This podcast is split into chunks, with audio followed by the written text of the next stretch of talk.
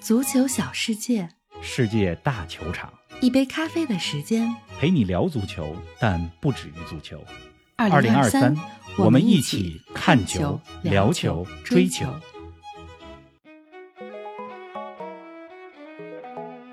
英格兰足总杯，曼城夺冠，距离三冠王只差一步。京多安再次扮演大场面先生。为什么说如果今夏他离队，将给曼城带来前所未有的挑战？时隔一千二百七十九天重回北京工体，工体变了吗？中超变了吗？本泽马结束十四年皇马生涯，巴萨捧起女足欧冠，黄萨前任队长同时告别大巴黎。更多精彩内容以及多特蒙德球迷带来了争冠现场直击，尽在本期足球咖啡馆。听众朋友们，大家好，欢迎来到今天的节目。冯老师你好啊，你这回北京没几天，不光去了工体，我看咱们有人说你还去德云社了。林子好，听众朋友们，大家好。哎，我没去德云社，有人说郭老师是吧？有人说是我是不是去看郭老师的？哎所以你以前老说郭老师，咱们说这个郭老师啊，就是此郭老师非彼郭老师，是的，对吧？没听相声去，还没来得及呢。说的是京多安，是的，礼拜六的 足总杯决赛。是吧？我这打开直播看球，嗯这如果再晚十三秒钟，比分就一比零了。是啊我那打开直播的时候，正好是在那儿开球，真是一点都不开场晚。十三秒啊，双方球员只有六次触嗯球，这比分呢就改写成了一比零。郭老师梅开二度啊，帮助曼城拿到了三冠王当中的第二冠。是的，这曼联没能阻止曼城的三冠王脚步，我估计啊，这个周末你们曼联球迷都将是国米球迷，指着国米 阻击曼城了。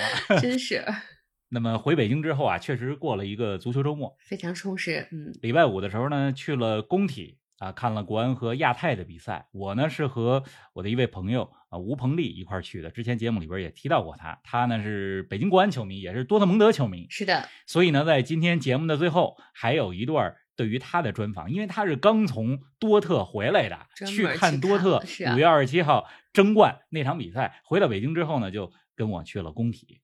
这是礼拜五去的工体，礼拜六呢，北京天气特别热。我呢，下午是在酷暑之下 踢了场球，哎，踢的还挺舒服啊。礼拜六晚上就是看足总杯啊，这一边看着足总杯，那边还得看着女足欧冠，因为女足欧冠的决赛也是礼拜六晚上，巴萨是吧？巴萨女足三比二战胜了德国的沃尔夫斯堡，捧起了女足欧冠的冠军。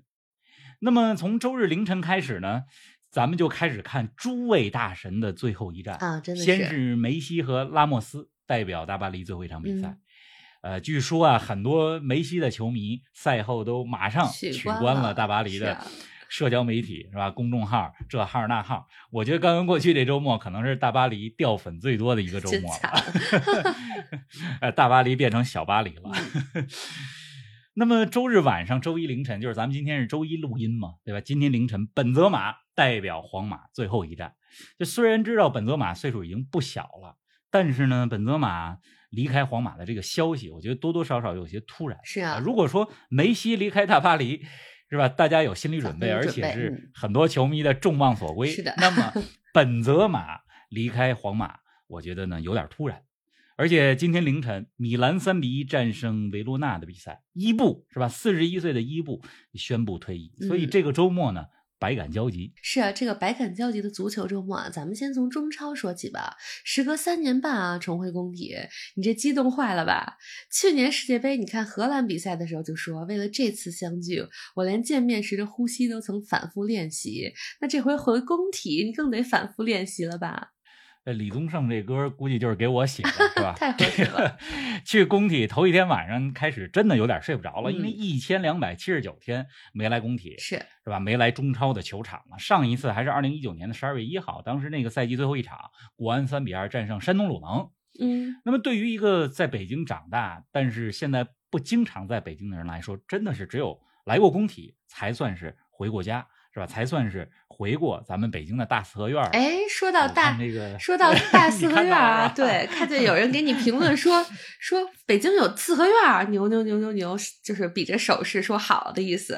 真以为你有四合院儿，我要真有四合院儿啊，就把四合院儿卖了，那钱都够收购一个这个英英格兰的低级别联赛球队了。没有四合院儿，是吧？但是咱跟所有球迷的大四合院儿是哪儿呢？就是工体。体是的，嗯，哎，其实我们每个球迷都有这样的感受，不光是北京，是吧？我今天说的是工体，只是因为国安是我的家乡球队，嗯，但是对大家来讲也是如此。你在一个城市长大，或者你在一个城市生活过很多年，对这里的球队、对这里的球场是有感情的。嗯，那么那天我去工体，我觉得有三个瞬间吧，真的是让我眼眶湿润。说说，第一个瞬间呢，是坐地铁十号线团结湖地铁站出来，走向工体，就是看到工体外墙的那一刻，真的是觉得回家了，嗯就是那个时候很激动。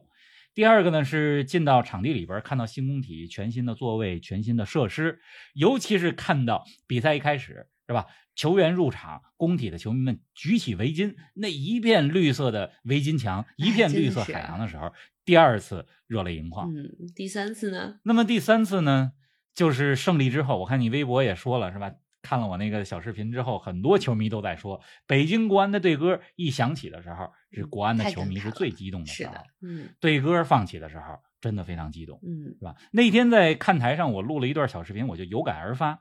我说呢，我去过世界杯，我去过五大联赛，我看过梅西、C 罗，看过很多球队，去过很多球场，但是我最爱工体真，的因为这里叫北京，因为我们的球队叫国安。最有感情的地方，嗯，哎，这次回到工体啊，球场自然是翻新改造之后的新工体。那除此之外，从你的观赛体验来看，其他方面跟三年前有什么不一样吗？球场上真漂亮，是吧？设施是真现代，嗯硬件呢没得说。有球迷说呢，咱们这新工体像托特纳姆热刺球场啊，热刺球场去年我去过，确实两个球场有点像？连那个楼梯都有点像，灯带也有点像。嗯，但是我希望咱们国安这成绩啊，别跟热刺似的，是啊成绩别别别那么像。工体呢，就是一些老工体的元素都在啊、比如说球迷的口号啊、围巾墙啊、绿色狂飙，再加上御林军啦啦队啊，这些都是熟悉的感觉。虽然离开了三年多的时间，但就像没有离开一样。嗯就是我唯一觉得有点陌生的，就是中超的这个入场曲，以前呢是国际足联公平竞赛歌，啊哒哒哒哒哒哒哒哒哒，我觉得那歌特别有感觉。就现在换了新的歌之后呢，觉得没有那种感觉了。稍微有我觉得点陌生我特别喜 欢国际足联公平竞赛歌，嗯哎。那么工体呢，新的硬件没得说，哎，厕所也特别干净。我不是说了吗？去一个地儿，去一个球场看这球场好不好，设施现不现代，先去厕所看看。我我只知道男厕所，这个设施非常的这个干净。那么，但是呢，这个工体啊，就是我觉得还是有很多软件是可以提升的。啊比，如说这个大屏幕，大屏幕是很现代、很好，比很多欧洲的球场还要好。但是屏幕上呢，除了比分和时间之外，其他东西没有别的。比如说全场上座人数嗯是多少的时候，你就把那数打在大屏幕上，对吧？双方球员的首发名单也可以打上去，嗯红黄牌这些记录都可以标在队员的名字旁边，是的，是吧？再加上呢，这个换人是吧？伤停补时其实都可以打上去。这些细节如果再做得好一点呢，会工体的体验会更好。再比如呢，赛前是吧？比赛手册 MDP Match Day Program 就是比赛手册。嗯我觉得呢，就是这个比赛手册封面做的不错，但是打开之后内容有些单薄。我觉得这方面咱们还是可以再加强一下丰。富一些，是的，哎，我回工体呢，其实特想买一身北京国安这赛季的队服，但是呢，队服已经脱销了。我 是很早到的球场，嗯然后我们问这个呃商店的人员说，不知道什么时候能上货啊，我还不知道能不能这个月是吧买到一身新的北京国安这赛季的呃队服呢？嗯另外呢，就是现场的播报，我觉得也可以更加活泼，更有激情，啊，是吧？像咱们有进球以后，现场的播报员呢说什么呢？说北京国安进球队员五号德索萨，谢谢。是吧？还来了一个谢谢，现场球迷呢 就说不客气，不客气，您您干嘛那么客气？我觉得可以更活泼一些，是是吧？比如学学咱们篮球啊，北京首钢，呃，主场就氛围，包括这个 DJ 就做的不错啊嗯。我这些都不是批评啊，就是就是就当提提意见嘛。如果相关人员听到以后，大家别别以为是批评的意思，对，只是提建议而已。嗯，那比赛本身呢？这国安四比三战胜亚太啊，全场七个进球，一波三折啊，进球倒是看过瘾了。你说的没错，真是三折。先落后到反超，再落后，再绝杀。嗯 这场比赛呢，其实有几个失球，尤其国安这边的失球，就是都比较低级。我觉得中超和三年前相比吧，就是比赛的技术、技战术含量、球员传接球配合的合理性，真的是没法和二零一九那个赛季相比了。众所周知的各种各样的原因、外援的原因等等，大家都了解，就在这儿就不再赘述了。呃，我觉得现在就是更多呢，球迷的心态啊，更像是陪伴。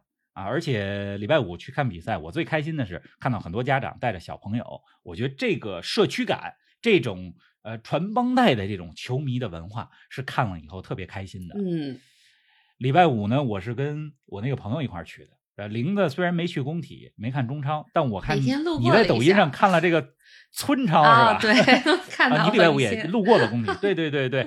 后来你给我发在抖音上这个村超，我觉得那个场面也相当可以啊，不输中超。对啊，我刷到了这个小视频，贵州的村超啊，还有个超远距离的任意球直接破门，视频配文是差点以为是 C 罗。哎，说完了国内足球啊，咱们把目光转向温布利啊，足总杯决赛，曼城二比一战胜曼联，京多安梅开二度，怎么评价一下郭老师的两个进球呢？郭老师这俩球啊，就看似是神来之笔，但实际上呢？需要巧妙的战术设计。你看开场十三秒那个进球，咱们给再再给大家来重新回溯一下，是吧？那个球是怎么进的？曼城中场开球，发球的就是京多安，他把球呢回传给曼城的门将奥尔特加，是吧？然后奥尔特加一个长传，传向了曼城进攻端的右侧。这个时候，曼城进攻端就人员已经集中在了右侧，形成了人数优势，形成了反复的争顶之后。京多安其实他看那些球员在那争顶，哈兰德呀，包括林德洛夫啊，那些球员在争顶的时候，京多安就是在找中路的空当啊，找出一个空当之后，皮球正好落到他的前面，然后就是一个完美的执行，打的真漂亮那个球，而且有点外脚背，就必须得说京多安的预判能力、执行能力是极强的。那么那个球，京多安射门的一瞬间。曼联的三个中场埃里克森、卡塞米罗和弗雷德都在京多安的身后，就是没有能够对他形成身前的这种封堵。很多球迷也说啊，就是说这个球确实是足总杯决赛历史上最快进球，就是十三秒。然后我看 V 加群里边也有球迷问我说，这是不是足总杯历史上最快进球？我还真的查了一下，就是它是决赛最快进球，但是足总杯历史最快进球是四秒快，嗯。哎，二零零一年的九月十七号，在足总杯第一轮资格赛的时候，当时两支低级别联赛的球队，一个叫做阿什顿联队，另外一个叫做斯凯尔梅斯达尔联队。这两个球队之间的比赛，有一名球员叫做加里斯莫里斯，他开场四秒破门，那是足总杯历史上各轮最快进球。而京东安这个是决赛最快进球。嗯，您正在收听的是足球咖啡馆，一杯咖啡的时间。陪你聊足球，但不止于足球。我们是一档观点独立、内容原创的播客。您对我们最大的支持，就是将足咖分享给更多的朋友。同时，欢迎订阅我们的 V 加计划。微博搜索“足球咖啡馆”，成为 V 加订阅会员，自享五大专属福利：加入粉丝群与冯老师聊球，云喝一杯新鲜调制的零子咖啡，观看来自比赛现场的专属视频，参与直播互动，还有机会对话世界知名俱乐部。二零二三，我们一起看球、聊球、追球。哎呀，这个曼联开场就失球啊，好在没被打懵。毕费第三十三分钟打进点球，把比分扳成了一比一。但没想到下半场刚开场不久，又是京多安，又是几乎同样的弧顶处远射，把比分再次超出。曼联上半场打进这个点球之后啊，其实在上半场后半段踢得不错。啊，对于曼联球迷来讲，至少我觉得没有被打花，而且在比赛的某些片段我们踢得不错，已经很满意了。是。那么那个点球啊，就是判罚没有问题，确实是个点球，但那也不是格拉利什的错，就是格拉利什虽然手球了。对吧？但是那球不是他的错，我觉得那个球看完了之后，我觉得手球规则真的是要改变。咱们之前就说过，手球直接给点球，这个有点太残酷了。那么说回到下半场，京多安的第二个球，就看似相似啊，弧顶处的远射，但是是不一样的战术配合。嗯，这回呢是德布劳内在右边路发任意球，就是发任意球的时候，大家注意一下，回看一下曼联是怎么防守的。除了一个在那儿搭人墙的以外，其他曼联球员都退回到本方禁区之内。那京多安干嘛呢？在禁区外面趴活呢，真是就是他趴活的那个地带，周围没有曼联队员啊，所以这也是一次防守的失误，也是一次曼城精巧的战术设计，真的是。那么给他助攻的是德布劳内，德布劳内这赛季二十八次助攻，就各项赛事他的助攻数是吧？比其他英超球员至少多十二次。嗯德布劳内这赛季助攻真是，呃，真是非常棒。那么每个赛季都助攻非常棒，这赛季尤其了。尤其嗯曼城的胜利，我觉得是实至名归。就是以前的曼城，呃无数次变换阵容，无数次试新招，但是这赛季到了关键阶段的曼城，就是以不变应万变、嗯啊。瓜迪奥拉再坚持一场比赛，别整活，曼城估计三冠王就差不多了。哎是的，呃，对曼联来讲也算满意吧。我觉得要知道怎么样的方式嗯开始的这个赛季，到最后我们拿了一个联赛杯的冠军啊、重返欧冠，足总杯呢进了决赛，输的不寒碜，我觉得可以接受吧，嗯差强人意。是，哎，关于京多安的未来啊，这是曼城球迷最关心的了。方老师，你觉得郭老师今年夏天之后会去哪儿呢？留在曼城当然是其中一个选择了，但是巴萨啊、米兰啊，这都是坊间传闻传言说的比较多的。嗯呃据我所知啊，就是据欧洲的朋友，就是也有，就是跟京多安周围的人比较熟的人说啊，就是嗯京多安下一步的重心应该是家庭啊，啊，但我觉得呢他可能是为了家庭想换换地方。其实我从私心的角度来讲啊，因为看英超最多，还是希望他留在英超。对呀、就是京多安这名球员，其实我们是在二零二零二一赛季重新认识京多安的。嗯，当时呢，就是大家都在说京多安是被低估的球员，但是你现在回看，是吧？他不只是被低估的球员，他是不可或缺的大场面没错，不可或缺的队长。这曼城和瓜迪奥拉一直以来的理念就是谁想走都可以，就是嗯你一定要在曼城呢，就是待得开心，你才在这儿踢，否则你想走我也不留。是的，但是，但是如果京多安离队，我觉得会给瓜迪奥拉的曼城带来前所未有的挑战，因为从战术上来讲，曼城中场需要京多安这样的多面手，嗯，需要这样位置飘忽不定的球员。就京多安他的预判能力、他的执行能力、他的全能的这种多面手的能力，真的是不可或缺的。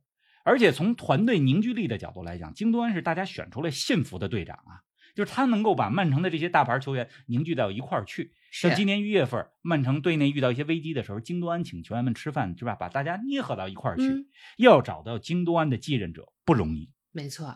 哎，说到离队，很多球迷都说，二零二三年像是一个与青春告别的年份。北京时间今天凌晨，皇马一比一战平毕尔巴鄂竞技的比赛当中，本泽马第六百四十四次代表皇马出场，这也是最后一次了。十四个赛季啊，六百四十四场比赛，嗯我看有的统计说也把一些其他比赛算上，也比六百四十四次多，反正六百多场比赛吧，三百五十四个进球，一百六十五次助攻，二十四座奖杯，五座欧冠，嗯，一座个人的金球奖。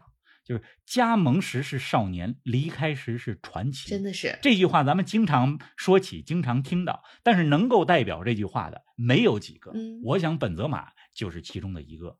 就说本泽马陪伴了我们整个青春，一点都不为过呀。这两天我看网络上流传着一段视频，二零零五年的一月份，嗯，里昂二比零战胜梅斯的比赛当中，十八岁的本泽马第一次在法甲出场，面孔非常的稚嫩，就是我们早已熟悉了那个进球如麻的本泽马，是吧？这几年我们更是熟悉了那个无数次力挽狂澜、右手缠着绷带、面容已经有些苍老的本泽马。是啊但是就是在回看当年在里昂第一次出场的时候，那稚嫩的面容，真的是觉得挺有意思，挺挺挺感慨的。嗯啊我呢，我我不是皇马的球迷啊，但是去年的欧冠我必须得哎说，我迷上了本泽马。泽马是，哎，我们一直很谨慎哈、用传奇这个说法，但是本泽马绝对是传奇。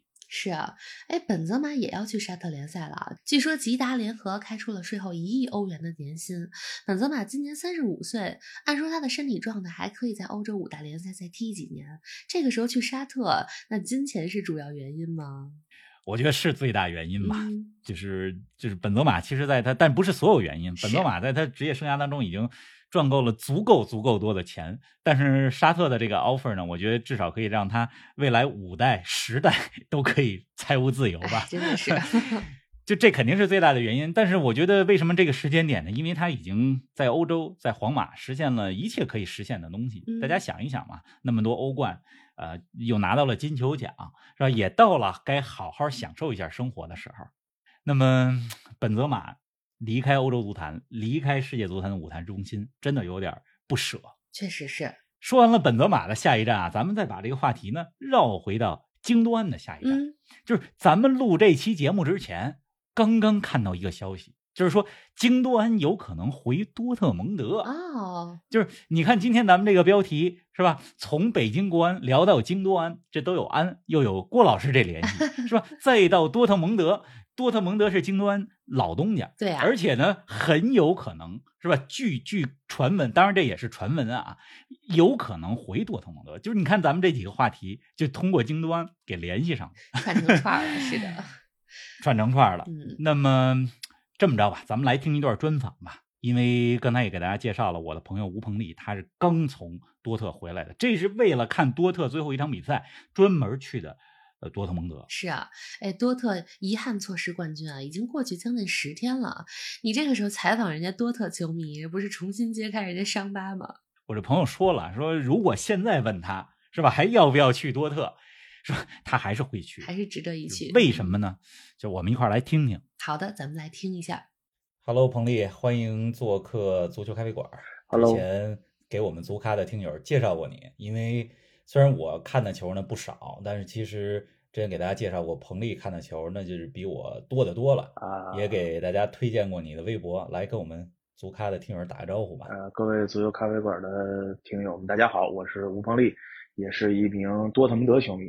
呃，上一周我刚刚前往这个多特蒙德看了德甲联赛的这个最后一轮比赛，也非常遗憾啊，现场经历了多特蒙德丢掉这个德甲冠军的这样的一个过程。这事儿过去有十天了吧？嗯我觉得我现在在采访你，问你当天的经历，是不是有点这个在把这个伤口重新揭开的这种感觉？但是我看你微博的视频里边说了，你说现在如果让你重新再选择，还去不去这趟多特，你还是会去，是吧？当然，当然，我觉得这个是一定的，而且我也一直说，之前分享一个观点是说，呃，真正可能最兴奋、最开心的时刻是在比赛前的那一天两天，就包括我从北京飞到呃杜塞尔多夫的这个过程，包括在比赛之前的一天的这种期待的过程，我觉得那个可能是大家最快乐的。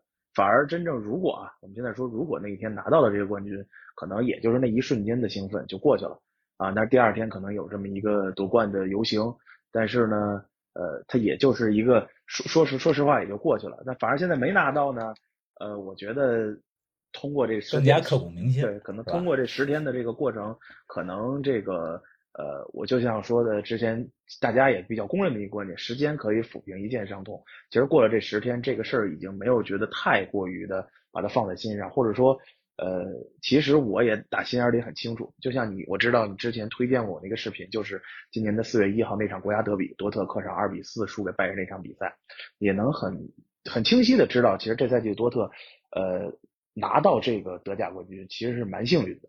所以说，它并不是一个呃绝对意义上，或者说我们以实力的碾压拿到这样的德甲冠军。所以这个结果，我觉得不是不能接受，还是呃能够挺平静的去接受。虽然可能在最后的那一天啊，这样的心理还是有一些落差的。咱们再把这个时间拉回到，应该是五月二十七号多少号来？五月二十七号啊，这这个日子我一定是会记得住的。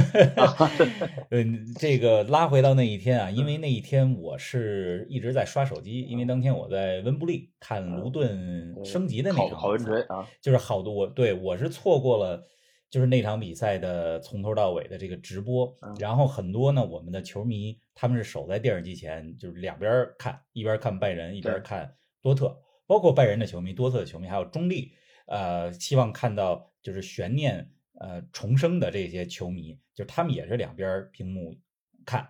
就是你能不能给我们讲一讲，就是当天在威斯特法伦，就是你的亲历，就是有哪些镜头，哪些特别有感触的地方？你觉得是球迷们在电视上，在远程就看不到、感受不到的，能不能给我们分享分享？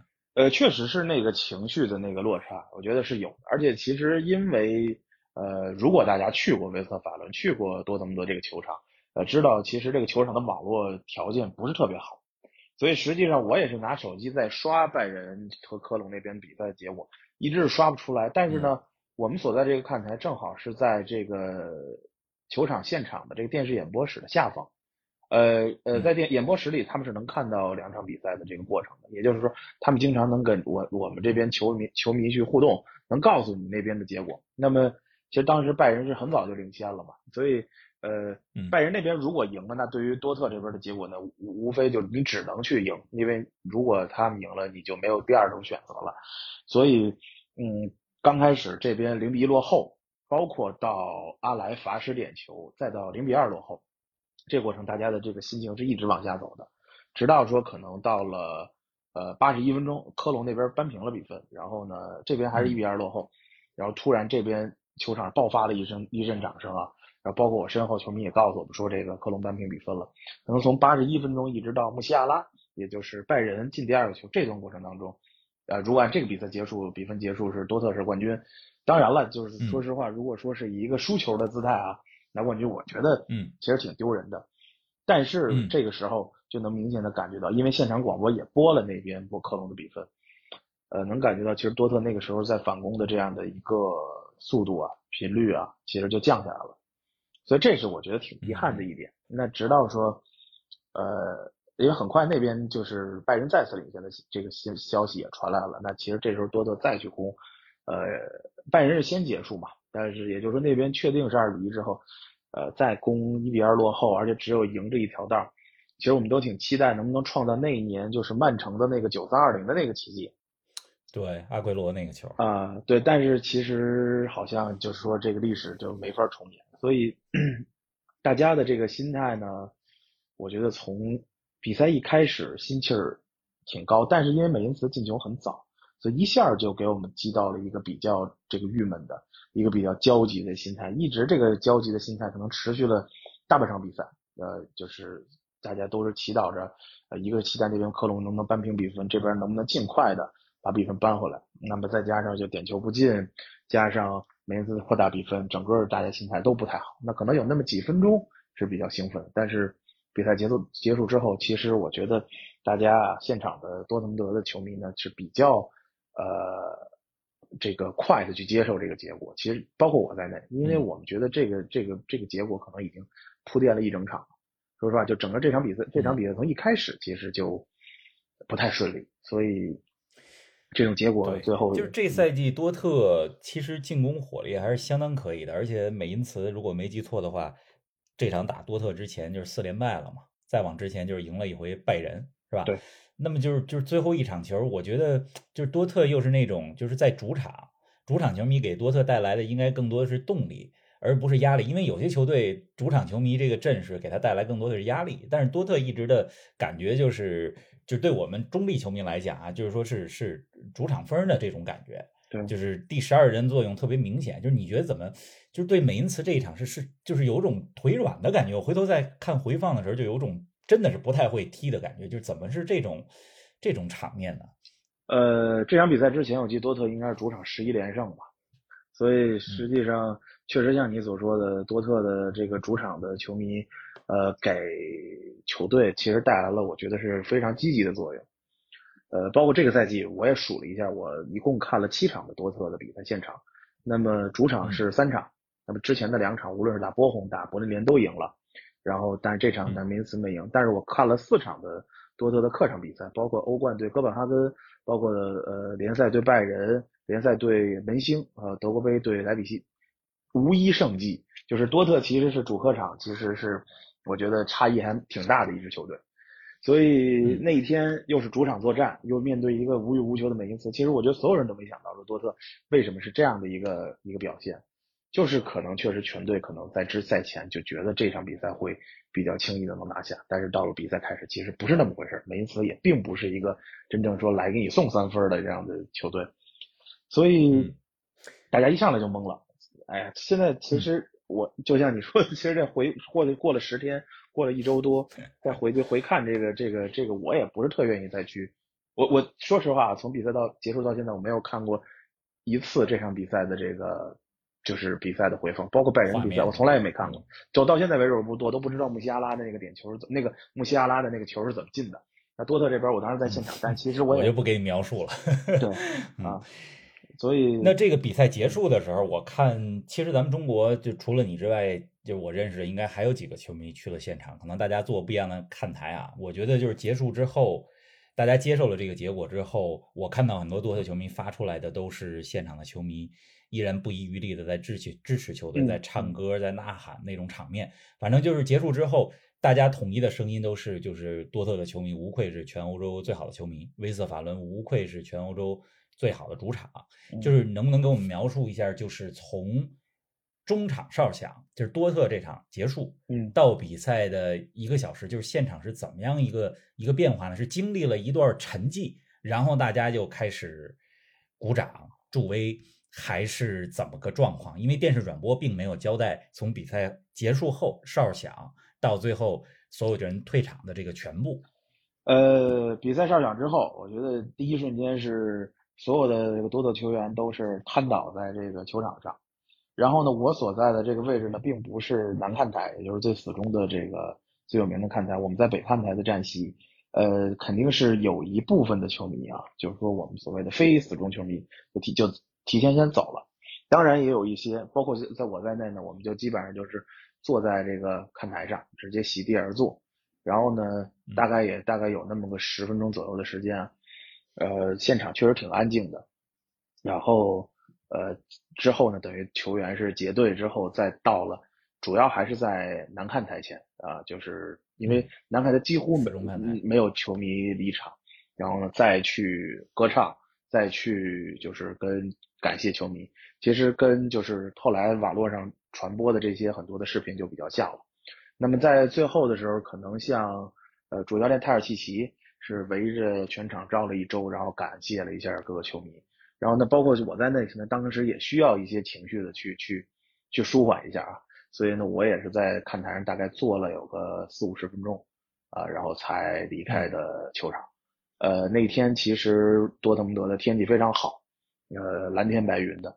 然后那个时间大概是下午的五点多六点的样子，呃，已经是，呃，因为天大概是九点钟天黑，但是已经是下午了。有一，我当时我也发了一个朋友圈，我说，正好从我的角度看上去，看过去一束这个一束光一束光正好斜射在这个南看台上，所以我也希望说，呃，就是即使是丢了这个冠军，我觉得，呃，这支球队的精神也一直在，包括我们也不会说放弃，呃，支持他们。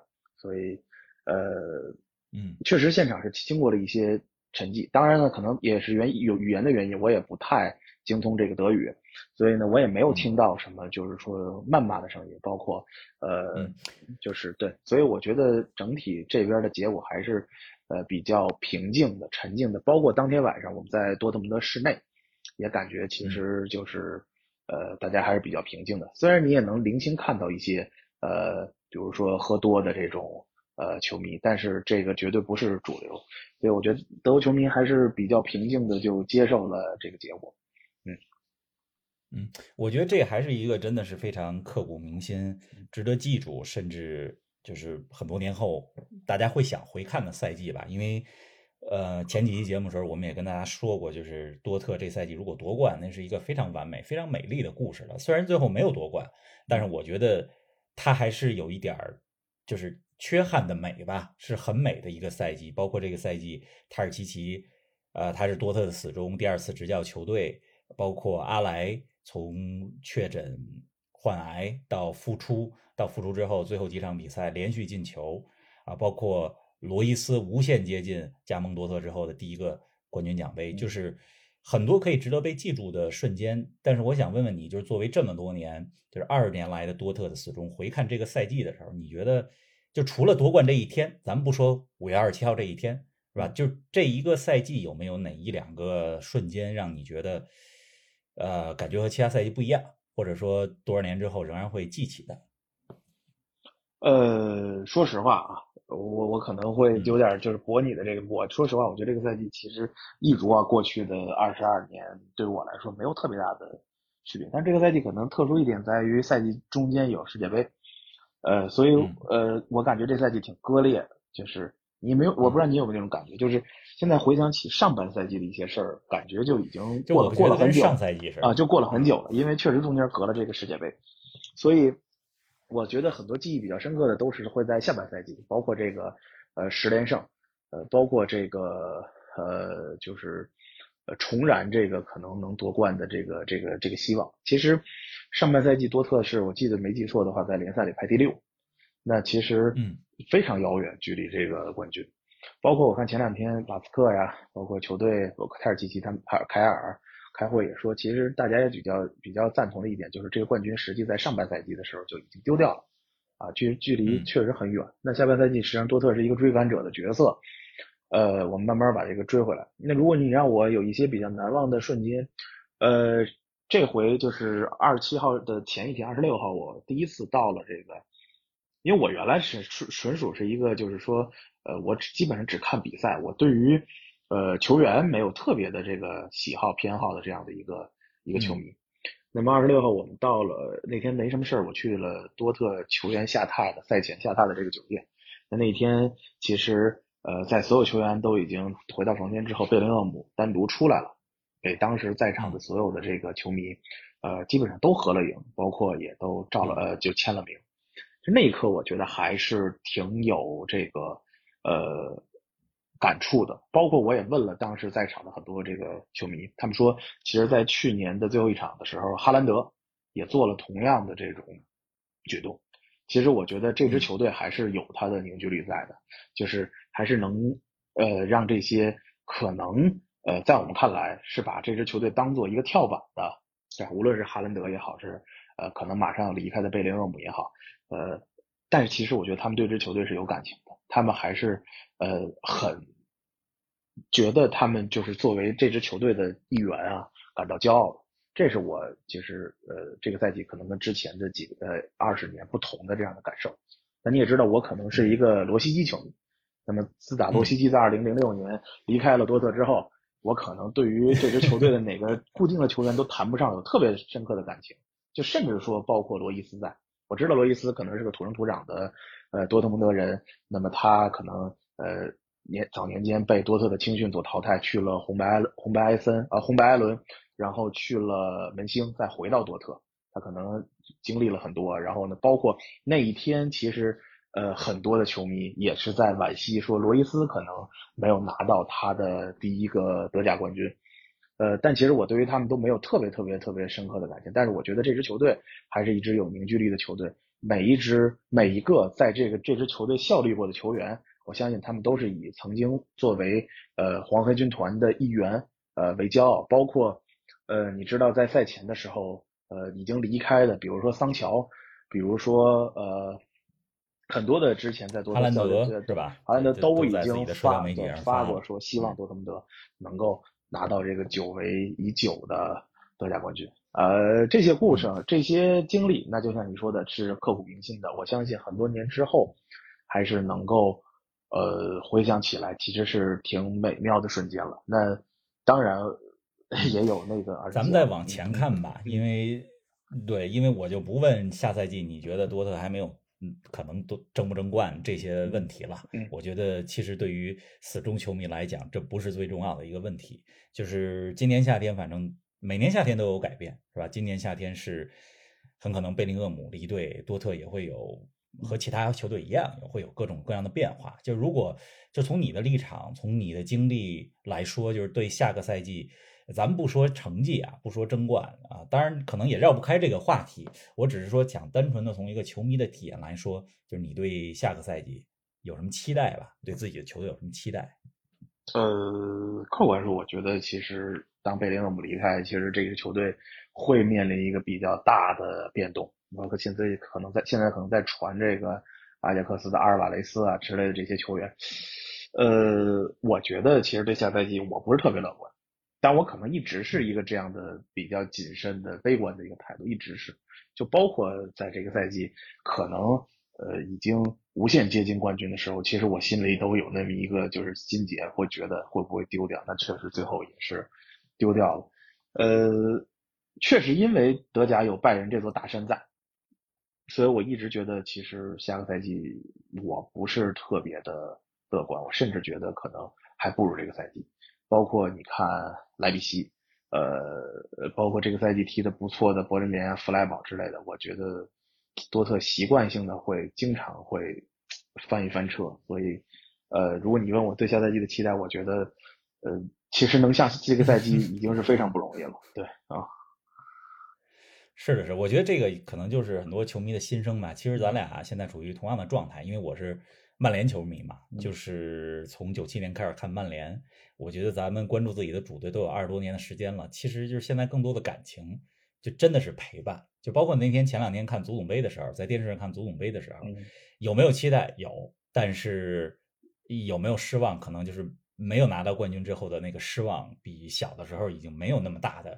失望了，更多的是这种希望他的精神，他和球迷之间这种连接，对，一直存在下去吧，就是能让我们好好的陪伴，对吧？球队也能好好的陪伴我们，我觉得这是最重要的。我昨天晚上和我另外一个不错的朋友去聊天，也在说，因为他也是个曼联球迷，然后呢，他就说，包括我也说，如果说哪个赛季啊，我当然这是我的幻想，多特可能以一个比较大的优势领先，啊，比如说。呃，提前个三四轮就有可能拿冠军，我不太习惯是吧？我觉 得都没有像二十七号的那一天那种期待，因为他说其实，呃，就是你是有那种最后时刻弯道超车的那种快感，其实是还是挺挺挺难获得的。就是那一天的那样的一个两边的一个呃对比，包括那一天的期待，其实我觉得未来的很多年都不太容易，甚至可能我觉得比多特拿冠军还难遇到这样的局面，对吧？因为你也其实你看去年过去的二三十年德甲呃这样的故事最后一轮争冠，包括我们我觉得我们掰着手指头都能数出来欧洲五大联赛，比如说像那一年的呃零二年的国米最后是个丢冠啊，包括十几年前的曼联和曼城的那个九三二零呃对 QPR 的那个比赛，其实这真的是十年那很难一遇。那再回到这支球队上，我觉得其实很难能遇到这样的情况了。所以哎呀。说，那你要所以这是一个怎么说呢？就是我不能说是遗憾的、痛苦的，或者是怎么样的经历。我觉得这是一个刻骨铭心的经历吧。就是它是一个经得住时间考验的这么一天，或者说一个赛季。是，谢谢彭丽做客足球咖啡馆。我觉得最后呢，就想让彭丽再跟我们说说，就是你的微博号吧，以及因为我经常看你的视频，然后也给我们足咖的听友。推荐过一两次，我觉得不如让你自己说说，包括接下来会看哪些比赛，是吧？我们的听友呢，因为他们听播客主要是听，呃，但是大家其实看球的都是想看更多的现场的画面，所以能不能也给我们说说你接下来的这个呃会去哪些大赛，包括微博上大家怎么看你的视频？好好，谢谢谢谢谢谢张大哥，那个。呃，其实呃，我的这个微博就是我的本名吴鹏立，口天吴，然后大鹏展翅的鹏，胜利的利。那我在 B 站上可能还有一个我的这个小名的号叫呃火羊羊啊，包括懂球帝呀啊，这个呃小红书啊都是这个名字。呃，接下来可能呃我看其实下呃马上我又要再去趟欧洲，因为最近这个中超也开始休息了，那可能确实是这个。梅西来中国这场比赛，咱们我我可能到不了现场了，呃，但是呢，这个我会到，呃，包括欧协联的决赛在布拉格，包括欧冠的决赛在伊斯坦布尔，包括还有这个，过几天我也第一次可能会到这个欧国联的现场，因为这个比赛也是创办不久，第三届，呃，在荷兰的鹿特丹的这个呃决赛，呃，然后我临时加了一个计划，是会在。呃，六月的二十二号和二十五号去一趟格鲁吉亚的巴统，啊，这个 U 二一的欧青赛会在这个格鲁吉亚和罗马尼亚。特瓦拉斯和利亚，嗯，对，就是 K 七七的这个呃主 主主主队的球队，嗯，对他就是从巴统迪纳摩到的呃那不勒斯，呃，然后呃会在巴统看两场欧青赛的比赛，我觉得这个比赛还挺有意思的，而且我昨昨天前两天看到了多特的穆科科。也进入了德国队的这个名单，所以到时候我可能会在巴统再和穆科科重逢啊，因为刚刚在多特蒙德见过他。然后呃七月份的时候，我会可能会有这个女足世界杯，到时候我们的呃中国女足会到澳大利亚去去参与比赛，这可能是未来两三个月我在海外的这样的一个呃观赛的计划。当然与此同时，我相信如果我在北京。国安的比赛，我应该也都不会落下啊，大概就是这样的一个计划。嗯，好的，彭丽，期待下一次连线，期待咱俩下次在世界上的某个球场，好嘞，再见面。行，谢谢。然后也希望咱们的听友呢，就是跟着足球咖啡馆播客啊，咱们听足球，然后跟着彭丽的视频，咱们走遍世界的球场啊，看看球，看看电视转播是吧？谢谢无法展现的这些球迷视角的视频，嗯好吗？彭丽，啊好谢一路平安，啊，好啊咱们下次连线见。嗯拜拜。谢谢彭丽啊！我想五月二十七号的经历以及刚刚过去的这个赛季，对于多特球迷来说，已经无法单纯用胜利或者失败来形容了，只能说是非常刻骨铭心。刻骨铭心，嗯真是刻骨铭心。嗯，这期呢，咱们聊的内容挺杂，挺多是，但是呢，都通过京多安是吧给串起来了，挺有意思。下期节目呢，咱们来说说，就是咱们回望一下刚刚过去的欧洲五大联赛这个赛季，是吧？咱们说说欧洲足坛，就刚刚过去这个赛季，五位冉冉升起的新星。嗯，这个冉冉升起的新星怎么来定义呢？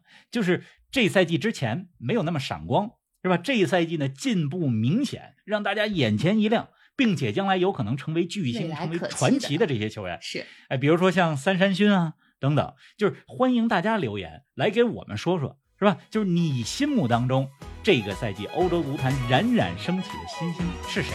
我们看看大家的留言，选一选。下期节目呢，尽力给大家来说，好的，期待大家的留言。那大家一周愉快，下期节目不见不散。不见不散。